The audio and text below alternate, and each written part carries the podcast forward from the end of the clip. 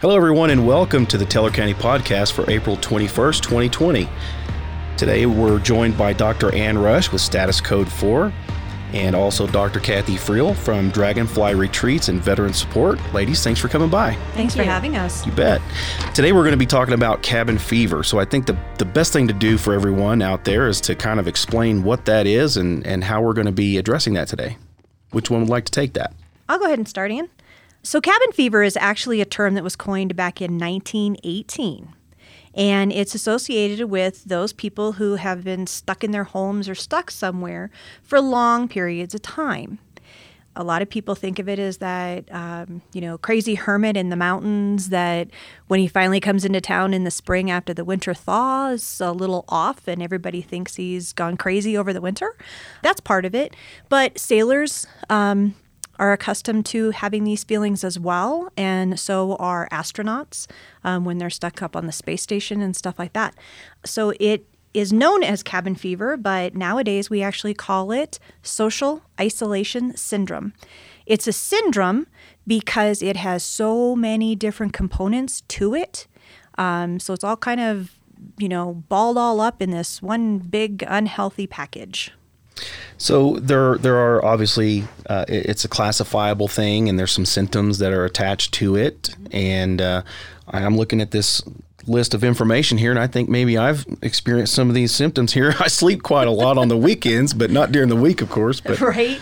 So, um, cabin fever is or social isolation syndrome has been um, identified as being caused by what's called seasonal affective disorder or SAD um, and claustrophobia. And it is when we are not um, able, for some reason, or now allowed to get out and you know be social with other people because we are social beings that's um, you know from the dawn of time we need to be around other people we need that human touch affects our emotions and and everything else so um, you know the most famous part people know about cabin fever is the shining which the movie with jack nicholson mm-hmm. yep. that is absolutely the extreme but if you look at it um, a lot of the symptoms he had in there which is feeling that bored and restless feeling trapped kind of getting grumpy.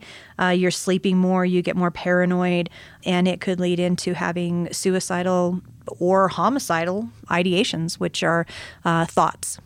So that's uh, that's something that we want to bring to the attention of everyone. Mm-hmm. It's something that any can affect any person. Doesn't matter how strong of a person you are. Doesn't matter what correct income class you come from. It's a level, like a level playing field, and it can affect everybody. It is in these ways.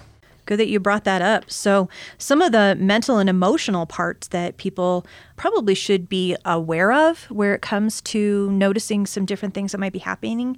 People that isolate and uh, become very, very lonely. And when you're lonely, you're less likely to deal with stress in a positive way chronic isolation, which chronic is anything that lasts um, more than six months. Acute is anything that's that's under six months.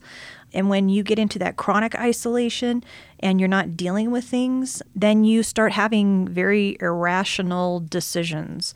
Um, again, I'm looking back to The Shining for all of the irrational decisions um, that he made throughout the entire movie. But um, when you start having those irrational decisions and stuff like that, it absolutely can start leading into hallucinations where, you know, you're seeing things or hearing things that most people are not seeing or hearing. But you, in your brain, uh, believe that it's still very, very real. And it can be very real to these people, I'm Correct. sure. I mean, it can be yes. absolutely real. So, how do, how, what kind of advice would you give to someone who's starting to experience these things? And how do you take notice and be self aware in that moment? And what do you do? You should start noticing that things are happening before it gets to that extreme part. Um, you need to eat well. You know, try to get outside you know goodness vitamin d we we have to keep all of our for lack of a better way to put it our brain chemicals in order dopamine that's your pleasure but when your dopamine is depleted it also can affect your kidney and things like that. Um, serotonin, you know, that's all about your mood, and vitamin D and melatonin, like I said, sleep habits and things like that, because you really don't want to get to a point where down the road this could actually cause agoraphobia, which is that fear of going outside.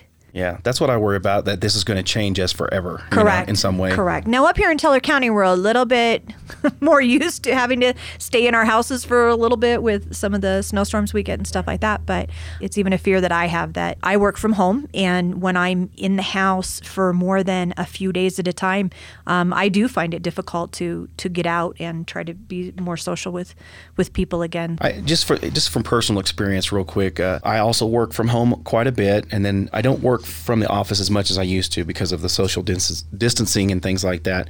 And I found that like if you just go out and take a walk, or if you take your family unit to a park, obey all the rules, people. We we're not saying go out and break all the governor's stay-at-home orders. I'm not going to endorse any of that stuff, but to get outside and have the sun shine on you, and just to be in the open air, it just I don't know. It, it does. It seems like it helps a lot, and and I thirst for that at some points in the day too. Correct. Yes. It absolutely does. Yep. So you know, and a change of scenery.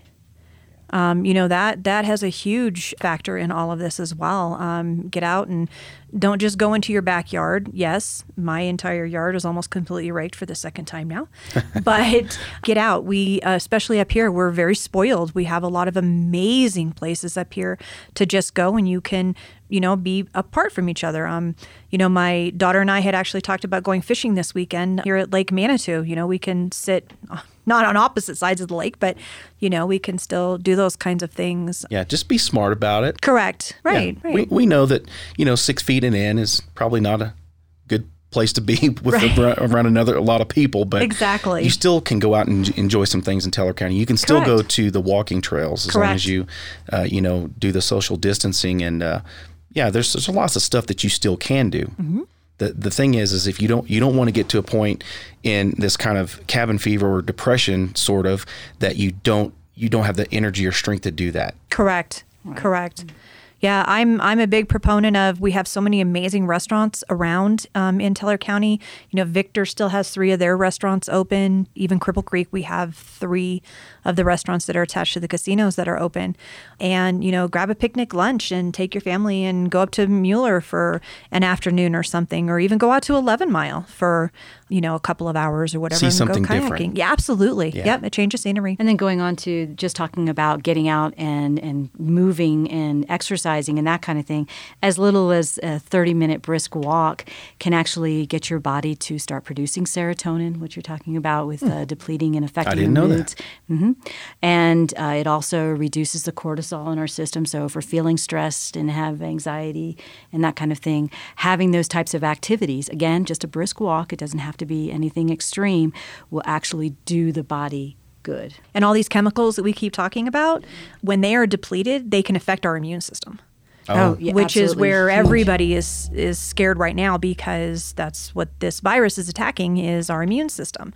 Um, you know, if you have a depleted immune system, so you gotta stay healthy through all of this stuff. Plus, you know, depleted immune systems also can cause so many other life changing diseases, including cancers and things like that. It can lead to chronic stress, which leads to cancer and blah blah blah. I want to get to um, this can affect an individual, but sometimes it can affect an individual so much that they actually can affect other people in the household and things. So we see things like uh, increased domestic violence situations, Absolutely. things like that. Correct. Child abuse, animal abuse, um, a lot of that stuff does increase because you start feeling that trapped. And the only way that you know how to have any type of control is when you're afraid and you have no control or you feel like you have no control, you're going to lash out.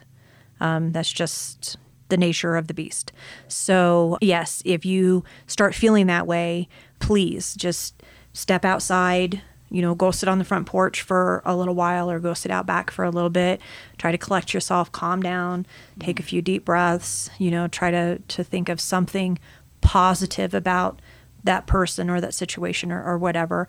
Ask for help. Please ask for help. There are so many organizations and groups out there that you can call 24 hours a day, seven days a week, and they will help you through it, even if it's just to help calm you down um, at that point. It's, you know, there's special ones just for veterans, there's special ones just for first responders. There's such an amazing array of opportunities out there for people to reach out if they um, are willing to do so. So please, please reach out.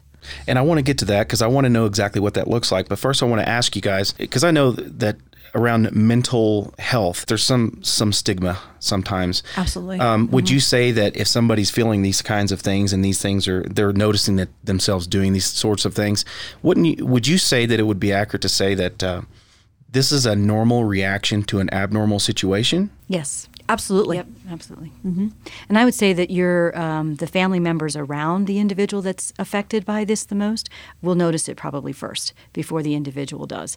And it, and it's unfortunately it's when the family members or roommates or whatever bring it up to that individual that their first inkling is to lash out and to disagree with them To be defensive. to be defensive. And that's actually a part of the illness is to deny um, that there's something wrong with them. Or and i shouldn't say something wrong with them they're just uh, not their, their coping skills are being challenged at the time. And in order to you know get that control back to a sense where they feel like they have some control sometimes that's at the expense of those that are closest to them Yeah, and I think there's a lot of information out there. Of course, you you all are experts in this field, but I've learned through just my law enforcement career that people act differently under stress than they ever normally would. Absolutely. yeah because it's the it's the lack of feeling of control Correct. fear of the unknown Right. And we have a lot of that right now. Mm-hmm. And it's something it's weird too because it's something you cannot see. Correct. Usually sometimes you can deal with a you know, a, a mountain lion near you on a trail. You can deal with that, you know, but this is something you can't see at all. or the thoughts that maybe you should be able to deal with it and now you can't that tends to um, have uh, a stronger impact um, you know we see that with the, the military and the war zones and with the first responders and the front line of duties. And you feel like well i should be able to deal with this because everyone else is. And you think that everyone else is but maybe they're feeling the exact same way. And so you start t- internalizing and thinking something's wrong with you and then that can take on a life of itself So Anne, you deal with like you said a lot of first responders and and also veterans, is that correct? I deal mostly. Well, I'm I am a veteran, so I kind of understand that. Kathy's actually the veteran expert here um, with the with those particular things. But yes, we do with the first responders. So PTSD, how does this how does that figure into this? Can someone get PTSD from this this uh, pandemic? I mean, Absolutely. I think that having that fear, uh, just the thought of having the virus, can be traumatic for individuals, and um, sometimes. Uh, you, you know you have that as a starting point you're already stressed out your immune system's already vulnerable uh, and when when you have a um, just a, a breakdown in trying to be able to deal with life, and then you have a fear of a potential virus that could be um, lethal. You may be exposed to um, uh, experiences where you have no control over someone's life, but you feel like you do. When we see with the first responders, that can um, take a life on in and of itself. And usually with first responders, what we see though is it's more of um, just. Uh, going on a bunch of different calls and they're compounding on each other and not being able to um, adequately process them per the individual. And so now you're adding on the COVID virus, and, and we're seeing where um, now you've got individuals that are scared to go home because they're scared of bringing that element into it. So that adds on another layer of stress.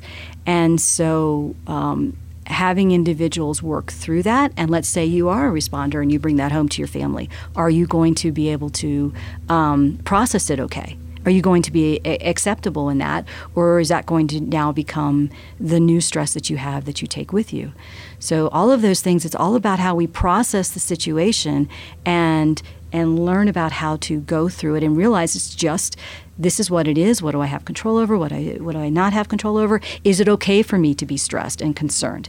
And a lot of it is the normalizing. It absolutely is. You know, I would be more concerned if someone said, "Oh, this doesn't bother me at all," because probably what's happening is they could be suppressing it. Not all the time, but they could be and not even realize it. Sure. So when you say normalizing, is that what you're talking about? When people say, "Oh, this is the new normal," and this is normal to me now, or how, what? When I talk about normalizing, I'm I'm really it's it's it's saying it's okay to not feel okay right now.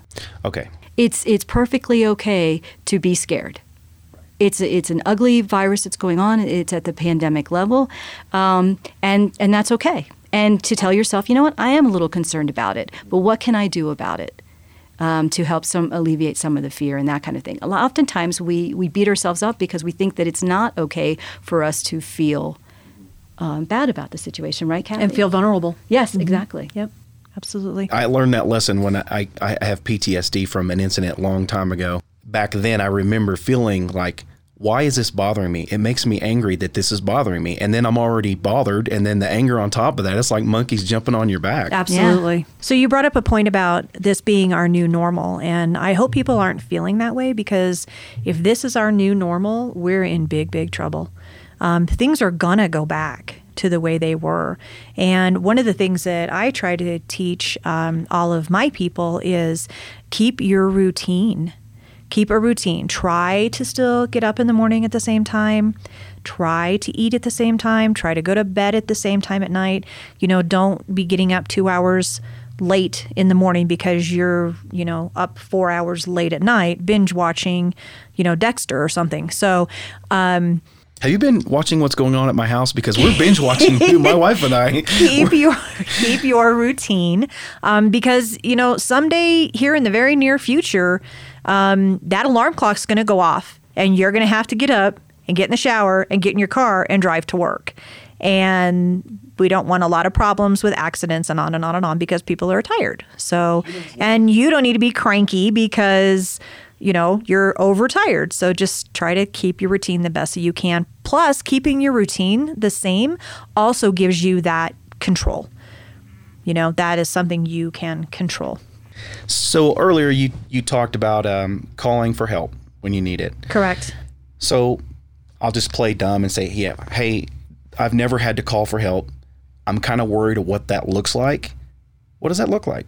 When I call and I pick up the phone, who am I going to be talking to? What can I say to that person? Um, are they there to listen? Are they there to diagnose me? Are they there to judge me? What does that look like for somebody who's never done that? Well, they're not there to judge, first and foremost. So when you call a hotline, a suicide hotline or a domestic violence hotline or something like that, they're going to try to help you figure out what's going on and why. Um, they're going to be there to offer support and guidance, and um, they will more than likely give you uh, people or organizations or therapists or somebody like that to reach out to um, in order that you can get some long term help with it. But um, when you call the hotlines, it's normally, if I'm correct on this, um, and please stop me if I'm wrong, that they are going to triage you for the the better part of a, a easier way to say it. Mm-hmm. Yeah. I think that um, then that's really important to know is because sometimes, especially if a loved one is with uh, the individual who may be having suicidal ideations or whatever, which you should absolutely always take serious. If someone is talking about, um, you know, being life being better off without them, that's a huge red flag. Um, you know, the the numbers out there, they can certainly call nine one one and explain to dispatch what's going on. We always recommend to talk to the crisis uh, hotline. I believe it's on the Teller COVID website. It is. Uh, where that individual is absolutely trained on how to deal with someone who is dealing with suicide, and they can walk you through that. And it may just be that maybe they have thoughts of suicide, or it could be that they're no kidding, they have a plan in place and they know when they're going to take their life, which is a much more serious situation there. And they can work behind the scenes to get the right agencies um, on board to help facilitate you or the loved one there. There's also the text messaging too. If you don't want to talk to someone there, we've found a lot of really good. Um, uh, feedback from individuals just reaching out and texting to the crisis line. For some reason, it's they're less vulnerable mm-hmm. in the text line, and so they can just start talking to someone there. Because as Kathy pointed out earlier, usually individuals who are suicidal are not thinking rationally. Um, they're just not, and they're they're catastrophizing things in their minds and that kind of thing. So they're not going to think clearly through things like someone who is. Um, so you just have to kind of uh, work with them on that and get them to a safe place. And they may not like the fact that you're calling for help, but I'd rather have a, a ticked off family member than a dead family member. Absolutely. Everybody needs to remember this is not our new normal and that there is a difference between the social distance order by the government and social isolation. We don't want people to think that they need to socially isolate themselves. Correct. Correct. Still, you know, wave to people when you're walking through the grocery store. I was just at Walmart and I'm still smiling at everybody. You know, people are nodding their heads because you can't see their smile through their mask, but um, yeah, still still be part of life.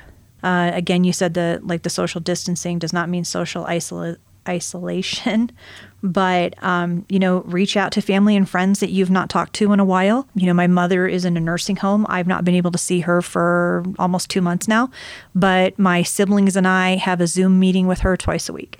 Um, cool. It's been awesome.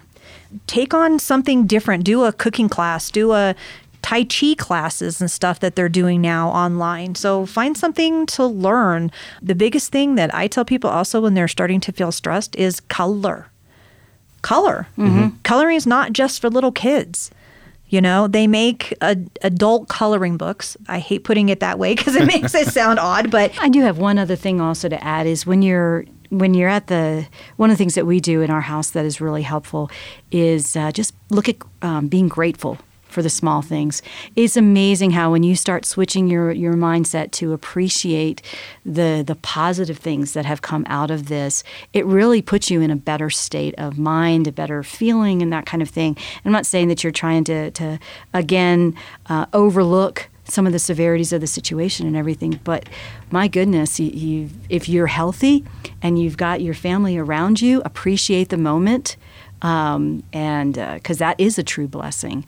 And and so by looking at just the small um, items that we can be grateful for, I think can really do a lot for the cabin fever. So, Dr. Rush, what if the family, you know, needs some space? You know, everybody's confined in the home normally, and what if they need some space? What kind of uh, advice do you have for that? I would say, um, you know, that that's absolutely normal. That is going to happen in every household. I think the point is to um, facilitate de-escalating the emotions as much as possible. And so, what does that look like? That's basically you saying, you know what, recognizing I don't want it to get any more emotionally driven, so I'm I need a timeout. I need to just kind of get away, do the things that Kathy talked about, going on the front porch and uh, taking a walk by yourself, that kind of thing. Uh, and if you really feel like your life is in danger, your children are in danger, then absolutely um, get to a safe place and and make the call um, to the uh, Call 911. That's call right. 911 and that kind of thing. And absolutely, you bring up a great point, Anne, that even if you, even though we are social isolating right now, if you are feeling unsafe, your children are unsafe, that whole bit, go see a neighbor. Go to the neighbor's house or something like that. They're not going to turn you away because you don't have a mask on and you're not six feet away. They're going to help. So, um, absolutely, do do what needs to be done to keep you safe. Do you guys have a YouTube channel um, that you wanted to talk about or a, an episode? My organization, uh, Dragonfly Retreats and Veteran Support, we do have a YouTube channel. Um, actually, it's going to be starting this coming Monday. It's called Living Sane in a Crazy World, um, and we actually have a, almost an hour long of just this exact same same thing about cabin fever. Um, we do ones on stress and anxiety. Um, we do anything from mental health issues, relationship issues, just life issues, and that kind of thing. Well, Dr. Rush, Dr. Friel, thank you for coming in. Really Thanks for appreciate having it. us. Very interesting topic. Thank you. very Talk all day. Um, everybody out there, you know, take take advantage of these resources. We will put those on uh, the platform to where you can get to those. And remember, you're not alone in this thing, uh, and this will pass. And I think that's the message for today. Yeah. Thanks for joining us, everybody. Thanks. you. Be kind to each other. This podcast was made possible by the Teller County Honorary Deputy Sheriff's Association. The HDSA is a nonprofit organization dedicated to increasing public safety and awareness by providing safety and survivability equipment to deputies, administering community events like Shop with a Hero, and enabling information programs like this podcast.